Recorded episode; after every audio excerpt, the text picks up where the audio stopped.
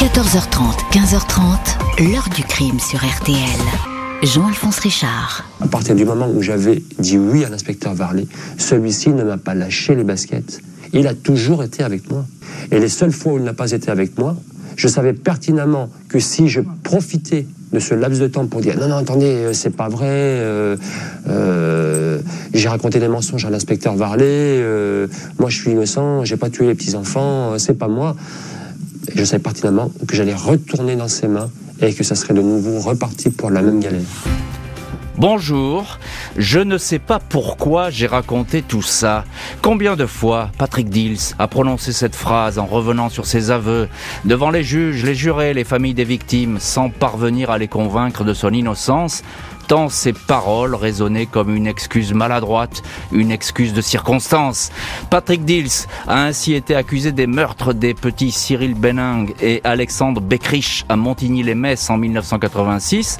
Condamné à deux reprises, il va passer 15 ans en prison avant d'être définitivement innocenté.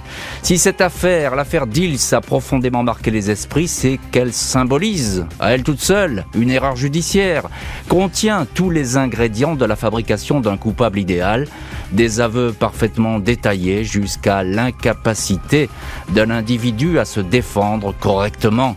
L'innocent incompris, c'est comme cela que Patrick Dill signait ses lettres depuis la prison, c'est aussi le titre d'une bande dessinée qui raconte cette longue histoire et explique comment un jeune apprenti cuisinier qui collectionnait les timbres s'est un jour retrouvé sur le banc des accusés. On en parle tout de suite avec nos invités.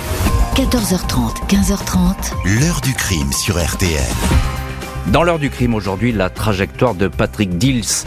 Au printemps 87, le nom de ce jeune apprenti cuisinier, garçon silencieux et obéissant, se retrouve au centre d'un terrifiant double crime d'enfant commis sept mois plus tôt dans une commune toute proche de Metz. Ce 28 avril 1987, à 14h45, Patrick Dils, 16 ans, sort du restaurant La Crémaillère, l'établissement de Montigny-les-Metz, où il est apprenti cuisinier.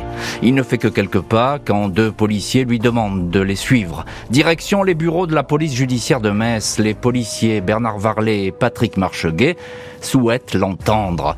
Ce n'est pas la première fois que Dill s'est questionné dans l'affaire du double crime de Montigny-les-Metz, perpétré quelques mois auparavant, le 28 septembre 1986. Ce jour-là, les corps de Cyril Benning et Alexandre Beckrich sont retrouvés à la nuit tombée sur le talus de la voie ferrée à Montigny, un lieu où stationnent de vieux wagons et où les enfants du coin aiment jouer. Cyril et Alexandre ont été massacrés à coups de pierre, défigurés par la violence de leurs assaillants. L'un des pantalons d'une victime est baissé, mais il n'y a pas eu d'agression sexuelle. Les légistes situent la mort des enfants dans le créneau 17h30-18h30. La PJ n'a pas ménagé ses efforts. 700 personnes interrogées. Marginaux, dealers de drogue, délinquants et une cinquantaine de gardes à vue. La famille Dills, qui habite à côté du talus de la SNCF, n'a pas échappé aux questions des enquêteurs. Quand ces derniers leur ont rendu visite, ils ont remarqué que le jeune Patrick avait les mains bandées et tachées de rouge. Du mercurochrome pour soigner une allergie, a-t-il indiqué. 1er octobre, suite à une dénonciation anonyme reçue par l'inspecteur Varlet, qui dirige les recherches, la famille Dills s'est placée en garde à vue. Le soir des crimes, un dimanche, ils sont rentrés à Montigny à 18h45. Ils revenaient d'un week-end passé dans leur maison de campagne dans la Meuse. Il est établi, information cachée jusque-là, que Patrick s'est absenté dès leur arrivée, un quart d'heure environ. Le temps, dit-il, d'aller fouiller dans la benne à ordures d'une usine toute proche pour y récupérer des enveloppes il collectionne les timbres. Malgré cette cachotterie, Patrick n'est pas inquiété. Selon les médecins, les enfants étaient déjà morts à 18h45 quand la famille est arrivée à Montigny. Mais l'inspecteur Varlet a toujours des doutes. Mi-décembre, il replace Patrick Dills en garde à vue, sans résultat. Sept mois après le double crime, Patrick Dills est donc une troisième fois entendu par les policiers. Car une femme qui habite près du talus certifie avoir entendu des cris d'enfants un peu avant 19 heures. L'heure du crime n'est donc plus la même. Les policiers estiment que Dills peut très bien avoir eu le temps d'aller sur le talus et y tuer les enfants. Dix minutes, c'est long. Qu'est-ce que tu as fait pendant tout ce temps? Questionne en boucle l'inspecteur Patrick Marcheguet. La première journée ne donne rien. L'apprenti cuisinier reste calme, poli, attentif. Il ne livre aucune révélation. Après une nuit en garde à vue, il passe deux heures en tête à tête avec les policiers lors du petit déjeuner. Ils sont persuadés qu'il est le meurtrier. Ils veulent le mettre en confiance pour qu'il passe aux aveux. C'est chose faite. À 10 heures, Patrick Dils raconte tout du double crime. Il dit être monté sur le talus, avoir suivi les enfants, avoir agi dans un état second. Il a frappé les têtes à trois, quatre reprises. Le bruit que cela faisait était comme le bruit d'un melon qu'on écrase, dit-il. Dils donne une foule de détails, répétés devant d'autres policiers, puis devant la juge, Mireille Maubert. À sa mère, entrevue au palais de justice, il déclare « Maman, c'est moi qui ai fait le coup ». Et voilà donc pour ces aveux circonstanciés tellement précis qu'ils donnent le tournis. Ils paraissent totalement incontestables et, ils vont d'ailleurs mener Patrick Gilles tout de suite euh, en prison. Bonjour Brigitte Vital-Durand. Bonjour. Journaliste euh, pour Libération, merci beaucoup d'avoir accepté l'invitation de l'heure du crime et auteur avec Constance Lagrange aux, euh, aux, aux éditions du Faubourg, pardon, d'une bande dessinée qui s'appelle L'innocent incompris, Patrick Dils, histoire d'une erreur judiciaire. C'est un formidable bouquin dont je conseille la, lecture à tout le monde parce qu'il a des vertus vraiment pédagogiques et on comprend tout euh, de cette histoire. Brigitte Vital-Durand, euh, vous avez évidemment euh, suivi toute cette, enquête, cette affaire, vous l'avez suivi pour Libération, vous y êtes beaucoup intéressé. On se demande encore, malgré les années, qu'est-ce qui a pu se passer dans la tête de Patrick Dils pour qu'il raconte tout ça avec un tel luxe de détails Ça reste effectivement un, mystère et euh, c'est ça qui m'a hum, poussé à me réintéresser à cette affaire ancienne qui a plus de 20 ans. Qu'est-ce qui a pu se passer? Il avait 16 ans. Euh, et puis il a avoué non pas avoir volé euh, une pomme ou des croissants. non, là c'est grave. Le meurtre de deux enfants, c'est effarant.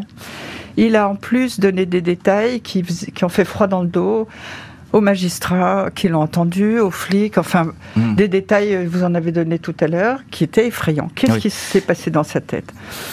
Lui, quand il s'explique, il dit que c'est les policiers qui l'ont poussé. Ce qui est vrai. Il va le dire plus tard. Hein. Oui. Il va le dire plus tard. Il faut bien repasser les choses dans leur contexte. à l'époque, il est complètement euh, assommé et il dit d'ailleurs à sa mère c'est moi qui ai tué. Tout de suite. Euh, dès qu'il voit sa mère, il lui dit maman, c'est moi. Mm, mm. Alors moi je pense, il y a eu des expertises psychiatriques, des expertises psychologiques qui sont interrogées. Des... Moi je pense que c'est un enfant euh, soumis. Hmm. Il, dit, il était d'accord avec, euh, avec tout, avec, avec un peu dans les jupes de sa mère, qui était une femme euh, grosse, grand, qui est décédée, une grande personnalité, un peu austère, un peu, un peu autoritaire sans hmm. doute. Et lui, il était tendre. Moi, il me fait une peine incroyable parce que. Alors, il va dire lui-même qu'il ne sait pas dire non. Il sait pas, il sait pas. Il est devant des adultes, en plus qui, qui ont de l'autorité. C'est des policiers. C'est pas. Il a été isolé. Il a été entendu sans avocat. Euh, à l'époque, euh, bah, ça pas été, ces aveux n'ont pas été filmés non plus. Donc, ce qui nous en reste, c'est les PV. Et quand on les lit, c'est exprimé dans un vocabulaire qui n'est pas le sien.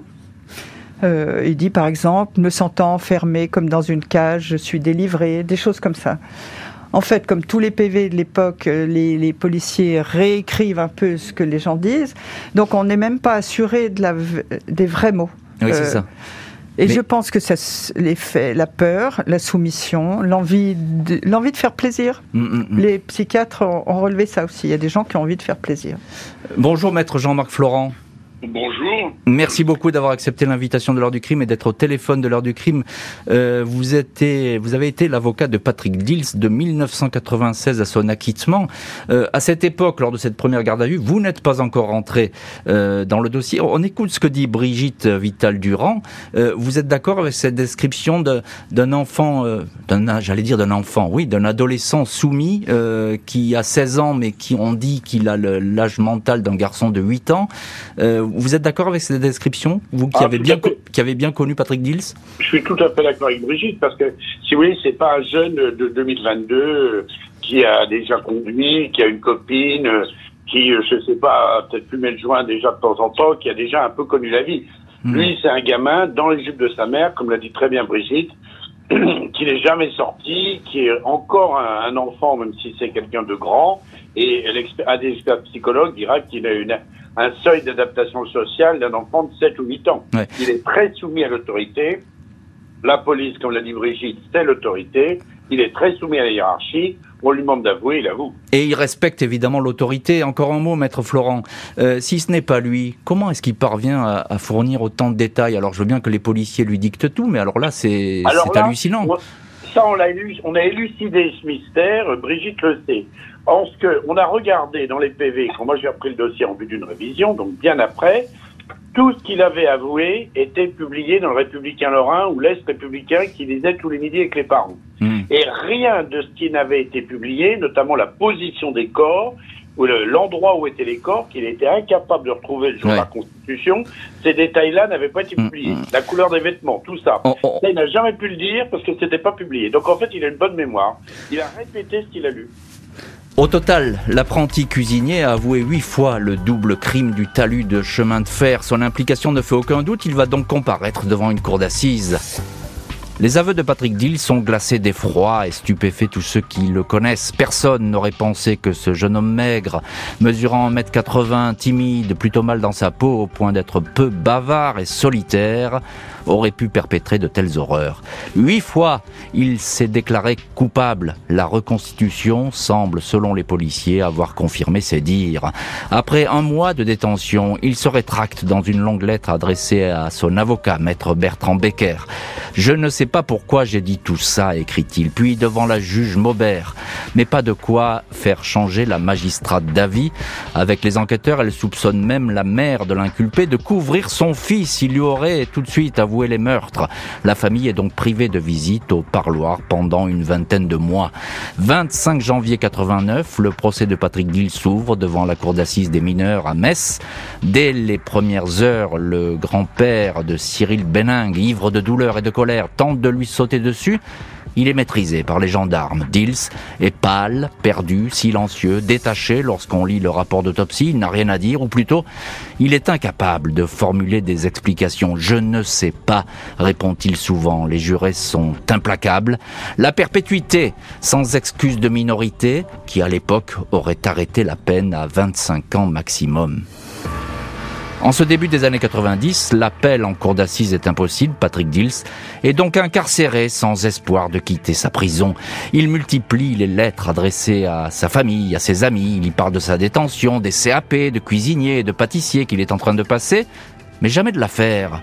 Il signe pourtant tous ses courriers de Patrick Dils, l'innocent incompris. Les Dils sont des soutiens, notamment un jeune couple de la région qui compile les articles de presse ainsi, en 1992, soit trois ans après la condamnation, la piste d'un SDF ultra-violent, soupçonné de plusieurs meurtres et incarcéré, est évoquée. Il s'agit du dénommé Francis Holm. Un gendarme, Jean-François Abgral, a gagné sa confiance et l'a souvent interrogé. Lors d'une audition, Holm a ainsi évoqué à sa façon les morts des deux enfants qui avaient laissé leur bicyclette au pied d'un talus de chemin de fer. L'histoire a été vérifiée.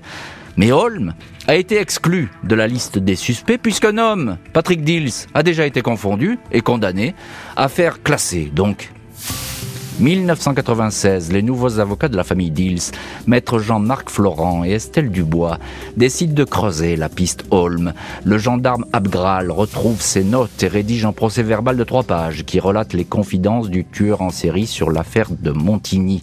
Il est établi que Holm, qui tue avec beaucoup de violence après avoir bu, était bien présent sur place au moment de la tragédie, il était employé dans une entreprise locale. Il en avait été renvoyé après le double crime, son comportement se révélant de plus en plus imprévisible. Holm avait ensuite séjourné dans une clinique psychiatrique. La Cour de cassation ordonne un supplément d'instruction 3 avril 2001. Bien trop de doutes, la condamnation est annulée. Il y aura donc un nouveau procès et un nouveau procès qui s'annonce chargé évidemment de beaucoup d'espoir pour la famille Dils. Euh, maître Jean-Marc Florent, je viens de vous citer dans, dans ce petit récit. Euh, vous avez donc pris en main à cette époque le dossier Patrick Dils. Euh, pourquoi vous, vous tiquez finalement, vous tiltez comme ça sur la piste Holm? Moi, ce qui m'avait. Enfin, il y a deux choses. Quand j'ai appris les parents Dils, Madame Dils, qui était une femme, je dirais, simple, euh, mais au bon sens du terme, avait mhm. une logique qui était binaire. Elle m'a dit, voilà, mon fils est innocent, je sais que ce n'est pas lui. À partir de là, et c'est forcément quelqu'un qui est coupable de ces horreurs. Et elle m'a sorti un petit article du journal de l'Est républicain qui disait euh, un serial killer qui a peut-être plusieurs morts sur la conscience euh, habite tout près de Montigny-les-Messes où il a de la famille. Mhm. Et elle m'a dit simplement, comme c'est pas Patrick, c'est lui. Ah oui. Donc, on a commencé à se renseigner sur ce gars-là. Et euh, je dirais de fil en aiguille au fil des mois et des années, et avec l'aide de Jean-François Graal, on est arrivé à avoir la certitude qu'il était là au moment des faits, dans la région, et qu'il avait euh, le profil d'avoir fait ça.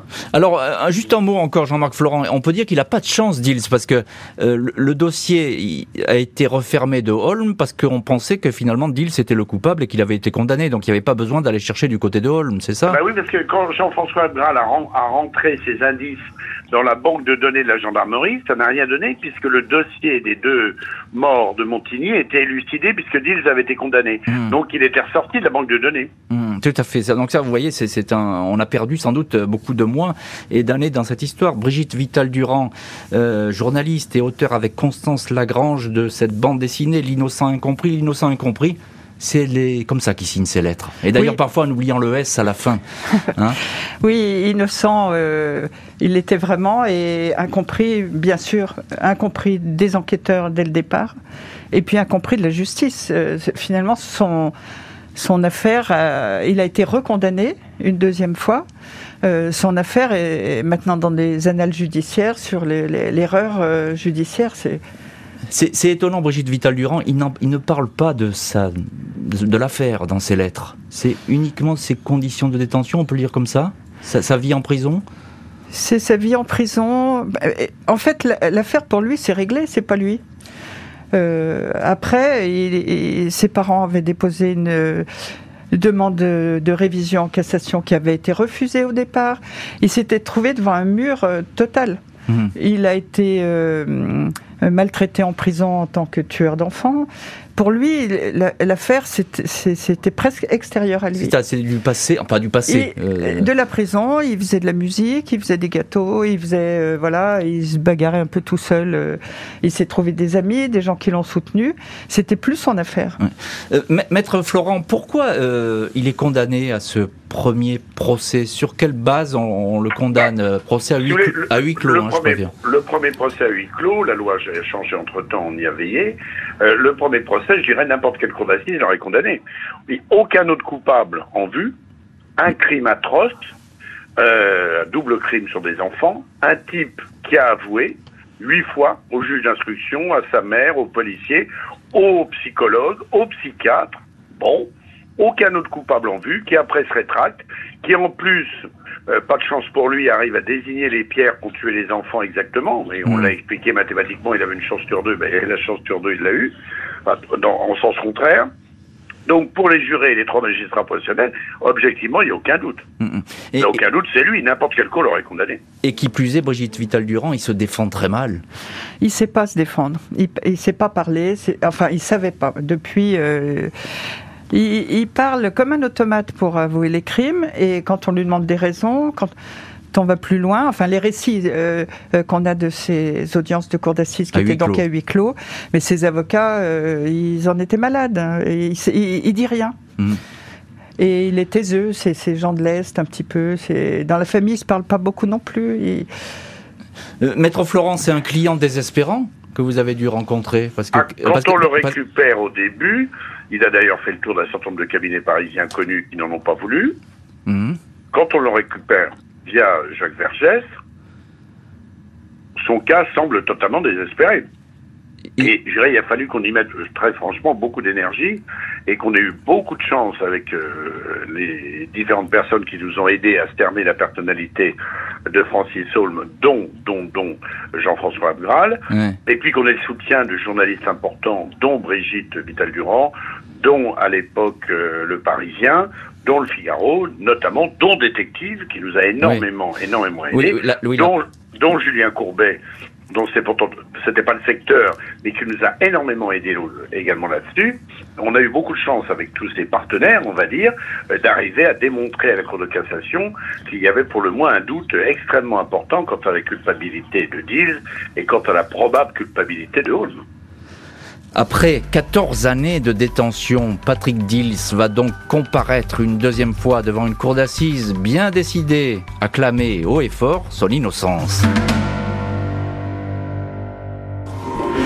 20 juin 2001, Patrick Dils, qui aura 31 ans dans 10 jours, apparaît devant les juges et les jurés de la cour d'assises des mineurs de la Marne à Reims. On l'aperçoit fugitivement en veste sombre, petite moustache et lunettes au vert fumé avant que les portes se ferment. Le procès se tient à nouveau à huis clos. Ses avocats comptent bien démontrer que ses aveux ont été extorqués, qu'il n'a fait que répéter ce que lui avaient dit les policiers alors qu'il n'avait que 16 ans mais raisonnait comme un enfant de 8 ans. L'affaire paraît entendue. Les inspecteurs Bernard Varlet et Patrick Marcheguet sont sur le grill. Ils démentent avoir dicté sa confession à Dils. Bernard Varlet répète qu'il croit l'accusé coupable et continuera à le penser jusqu'à la fin de ses jours. Patrick Dils apparaît étrangement atone, peu combatif, alors qu'il avait promis qu'il ne se laisserait pas faire.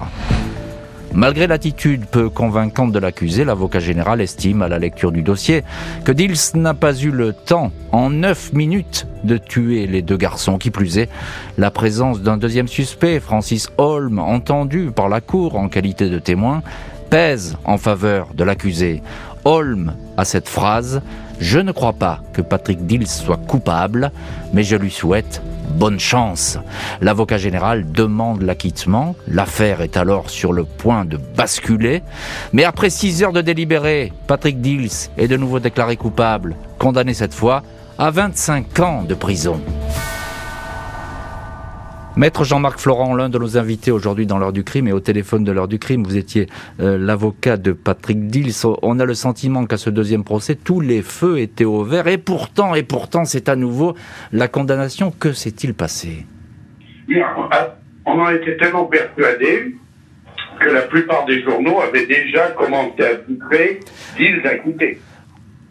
Et il a fallu changer la une au dernier moment, après le, après le verdict. Brigitte, Brigitte Vittel-Durand s'en souvient. C'est dire l'espoir qu'il y avait à travers ce procès. Oui, et alors il y a eu une, le huis clos. Déjà, le huis clos était très, très défavorable à l'émergence de la vérité. Mhm. Et puis, euh, le, président de la Cour était très hostile. Ça, je m'en souviens, très mhm. hostile.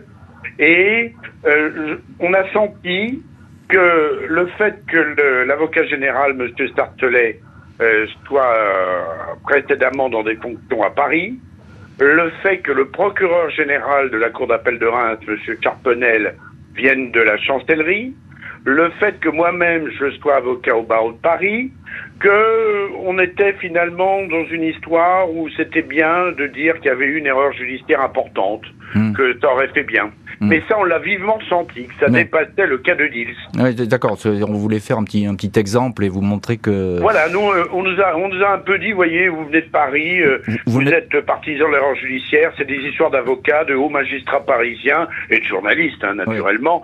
Mais on va vous montrer qu'ici, c'est pas comme ça. Oui, que sur le terrain, c'est pas comme ça. Euh, Brigitte Vital-Durand, évidemment, vous n'êtes pas présente dans la salle d'audience puisque le procès est à huis clos, à nouveau. on dit que il a été impressionné par les policiers qui sont arrivés. Il, les a, il a eu du mal à, vivre ce moment, Dils. Alors, euh, comme journaliste, effectivement, on était derrière les portes. Euh, on faisait le procès euh, de la salle des pas perdus, ce qui était un peu compliqué. Avec, les, avocats qui vous chacun. Bah, dès qu'il y avait un expert ou un témoin qui, qui, sortait, on se précipitait tous pour savoir ce qui s'est passé. Donc, mon impression est vraiment par voilà, personne interposée. Mais au bout d'un moment, on a vu l'air un petit peu triste des avocats, l'air gêné, ils répondaient moins aux questions. Et on s'est dit, il y a quelque chose qui tourne, qui tourne mal. Et c'est vrai que euh, quand il a été à nouveau condamné au moment du verdict, ça a été une stupeur euh, chez les, journalistes, c'est sûr. Mais euh, en réfléchissant bien longtemps après, je me dis qu'est-ce qui a changé vraiment dans la personnalité de Dils en, en 15 ans? Il est resté toujours pareil. toujours fermé, toujours muet. Avec ses lunettes fumées dont vous parliez tout à l'heure, il avait une veste qui, un genre blazer qu'on lui avait prêté au dernier moment qui lui allait pas. Il était emprunté. Le peu qu'on ait vu. Euh, euh, Maître Florent, vous n'êtes pas arrivé à le faire sortir de, sa coquille, Dils Non, il a fait une très, il faut le dire, il a fait une très mauvaise, très mauvaise impression.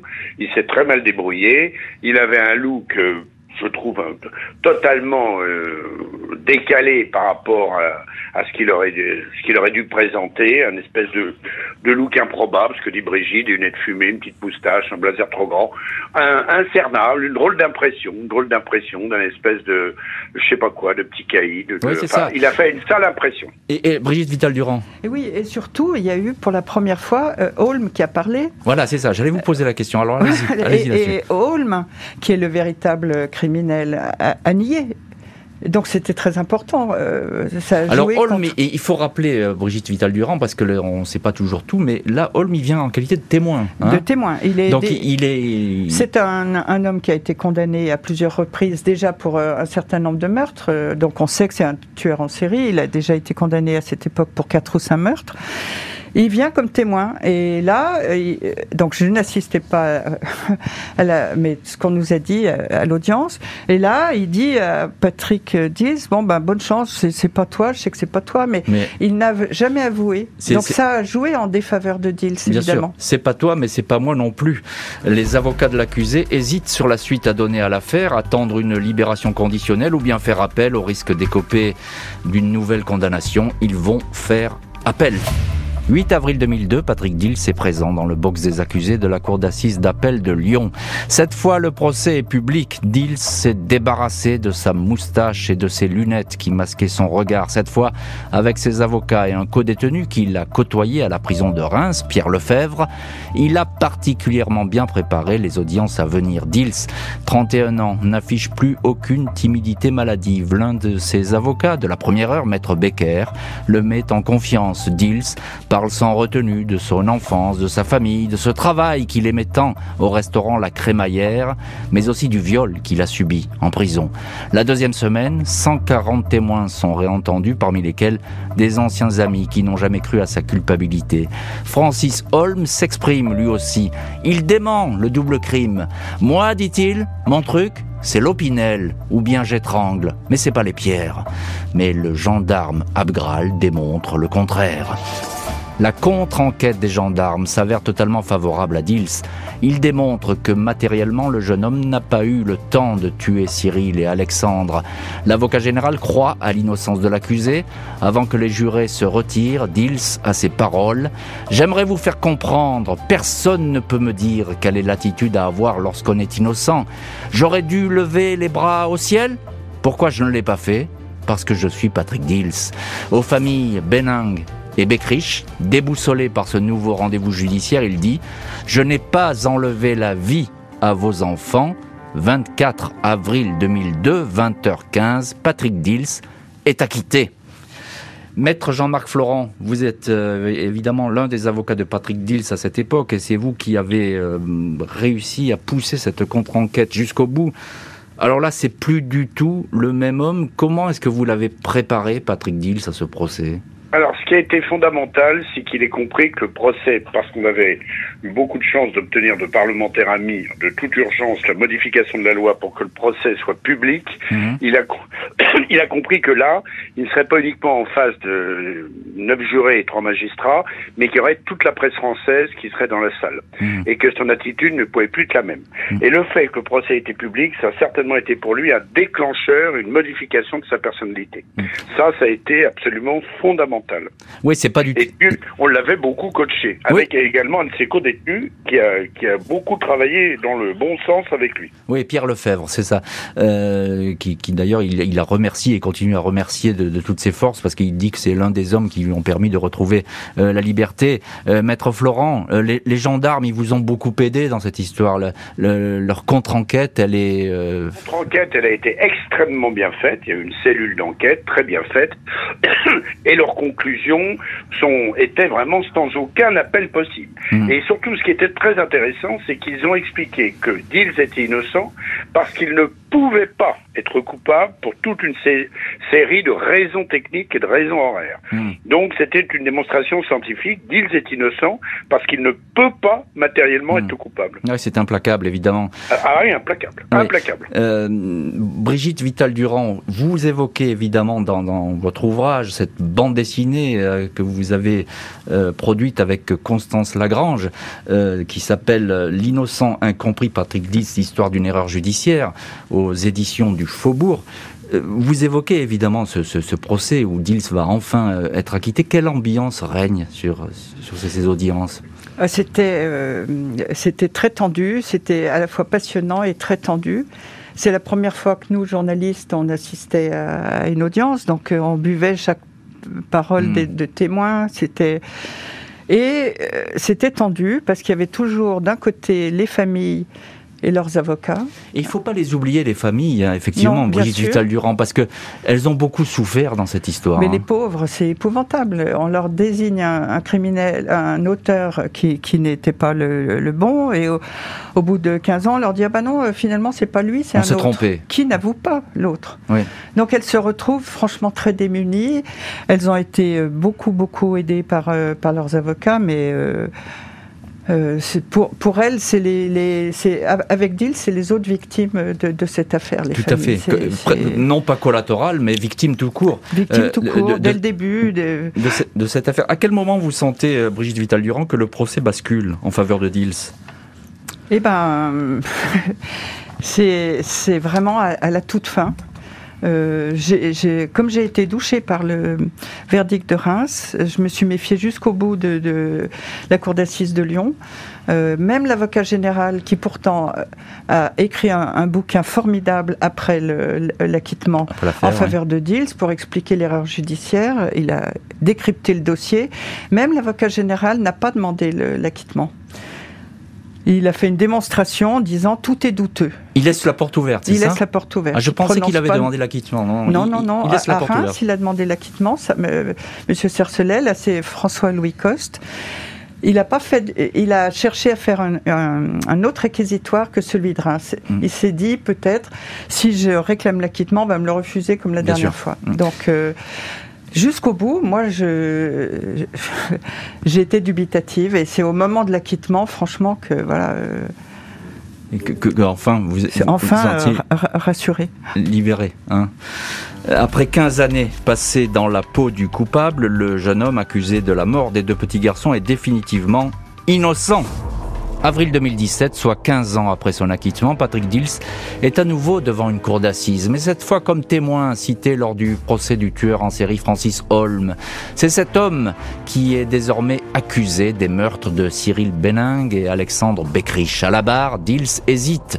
Comme les familles des victimes, ce que je veux, c'est connaître la vérité dans cette affaire. Quand on lui demande pourquoi, il a endossé pendant des années le costume du parfait coupable, il répond c'est très compliqué à expliquer. J'étais comme un fruit mûr. Il suffisait de presser pour que sorte le bon jus. L'avocat de la grand-mère de Cyril lui demande Pouvez-vous comprendre que vos aveux ont laissé des traces et que les familles puissent encore avoir des doutes? Réponse Oui, je le comprends. Mais vous refaites mon procès, là, s'insurge-t-il. J'étais un enfant docile qui n'était pas capable de dire stop. Les inspecteurs voulaient des détails, je leur en donnais. Francis Holm est condamné à la perpétuité pour les meurtres de Cyril et Alexandre, sentence confirmée en appel. Patrick Dils ne pourra jamais tourner complètement la page de Montigny-les-Metz. En octobre 2021, invité par le journal Ouest France à une conférence, il déclare Pas besoin de psychologue pour faire face à l'injustice que j'ai subie. Ma thérapie, c'est vous. Ma thérapie, c'est vous, euh, dit euh, Patrick Dils, euh, maître Jean-Marc Florent, et ma, sa thérapie à, Dils, ça a été aussi ses avocats. Vous en faites partie et vous avez aidé à le sortir de, ce mauvais pas, de ce cauchemar. si Holm n'était pas apparu dans le paysage, Dils serait peut-être encore aujourd'hui en prison, Jean-Marc Florent ah, Probablement. Et je vais vous dire mieux que ça, c'est qu'il ne faut pas oublier que ça, plusieurs personnes me l'ont confirmé, des témoins dignes de foi et Brigitte le sait. Lors du premier procès aux assises, l'avocat général avait dit Je regrette que la peine de mort ait été abolie il y a très peu de temps, car sinon je l'aurais requise, monsieur Dils, contre vous, mmh. et je me serais fait fort de l'obtenir. Ah oui, c'est dire donc on était vraiment. Et c'est pas du tout évident. On est, euh, c'était pas du, ce n'aurait pas du tout évident. Il aurait été condamné, mais que le chef de l'État l'aurait gracié pour un double crime aussi atroce. Donc un, il aurait pu être guillotiné. Deux, il aurait pu, s'il n'y avait pas eu Hall, mais quand même un certain nombre de facteurs de chance et ses avocats, il aurait pu être euh, condamné et rester en prison bien au-delà de 35 ou 40 ans. Hein. En quelques mots, qu'est-ce qu'il vous a dit euh, quand il est quand il a été innocenté, quand il, est, il a pu quitter la prison? Est-ce que vous avez souvenir c'est, Brigitte le sait, c'est un taiseux. C'est quand même, c'est pas quelqu'un qui s'épanche. Donc, il a dit merci et on s'en est tenu là. Ah oui. Mais c'est pas, ce n'est pas, quand je dis ça, c'est pas une critique, mais c'est pas un Marseillais, c'est pas un gars du Sud, euh, c'est pas le gars qui vous prend dans les bras, euh, qui vous tape dans les bras et qui, qui s'épanche beaucoup. Hein. Ouais, non, c'est étonnant d'avoir cette attitude qui continue, hein, euh, malgré, les, malgré les années, effectivement, de, de retenue. Euh, Brigitte Vital Durand, euh, sa thérapie, c'est aussi cette bande dessinée euh, que vous sortez avec Constance Lagrange aux éditions du Faubourg, L'innocent incompris. c'est un formidable petit livre, effectivement, c'est une bande dessinée, donc on suit toute l'affaire à, travers des dessins et puis des, bouts de, procès-verbaux. C'est très très bien fait. Euh, pourquoi avoir choisi cette, expression euh euh, D'abord, cette expression écrite de la BD, j'avais envie de raconter cette affaire qui m'est restée en tête et, dans le cœur, comme beaucoup de gens qui ont connu cette affaire, les avocats, les enquêteurs, les magistrats n'ont pas oublié. Et ça fait 20 ans qu'il a été acquitté, avril 2002. J'avais très envie de continuer. Et puis, euh, Hall a été condamné définitivement par la Cour de cassation en, 2020. Euh, donc il fallait attendre la condamnation définitive pour pouvoir le, présenter comme euh, dans un livre comme coupable. Euh, donc c'est deux. et puis il y avait aussi euh, les comptes rendus des procès Own que je lisais dans la presse où on soupçonnait encore Dils. Il était. Euh, bah c'est ça. Alors je trouve ça horrible. Il y a une rumeur Dils coupable, comme il y a la rumeur d'Outreau, comme et, qui lui qui lui doit lui peser dessus. Je ne sais pas si moi je suis un thérapeute en faisant une BD, c'était pas mon but, mais mon but c'était comme journaliste, je trouvais dégoûtant et injuste que tout d'un coup 20 ans après, on continue à considérer comme coupable. Est-ce que vous l'avez euh, rencontré pour cette bande dessinée? Je l'ai rencontré une fois, la bande dessinée finie. On est allé le voir, il a, avec Constance, on est allé euh, lui, présenter la, BD. Euh, il était accompagné de sa femme et l'une de ses filles, sa dernière fille. Et voilà, j'ai expliqué pourquoi j'avais fait, euh, mais je lui ai pas demandé euh, à l'avance. Euh, son autorisation ou son avis Non, rien. Je lui ai expliqué pourquoi j'avais pas demandé en tant qu'auteur. Et, comment était-il? Il a été très touché de la BD, je pense. Parce qu'il nous l'a dit après, un peu façon ce que dit Maître Florent. Il, est... il, il, en parle pas. C'est pas un expressif, mais il a eu des mots très gentils. Qu'est-ce qu'il devient aujourd'hui?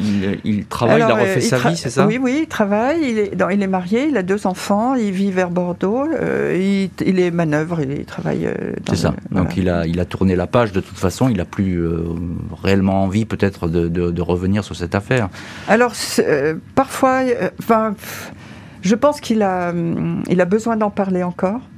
Euh, mais dans des circonstances qui le rassurent. Il a eu beaucoup d'épreuves, même après le procès. Oui, c'est ça. Donc, euh, Sa vie est difficile et il est prudent. Ça reste un cas d'école, hein, cette histoire d'Ils. Hein. c'est un cas d'école. Euh, c'est un cas d'école, pas uniquement une erreur policière, mais l'erreur judiciaire. Mm.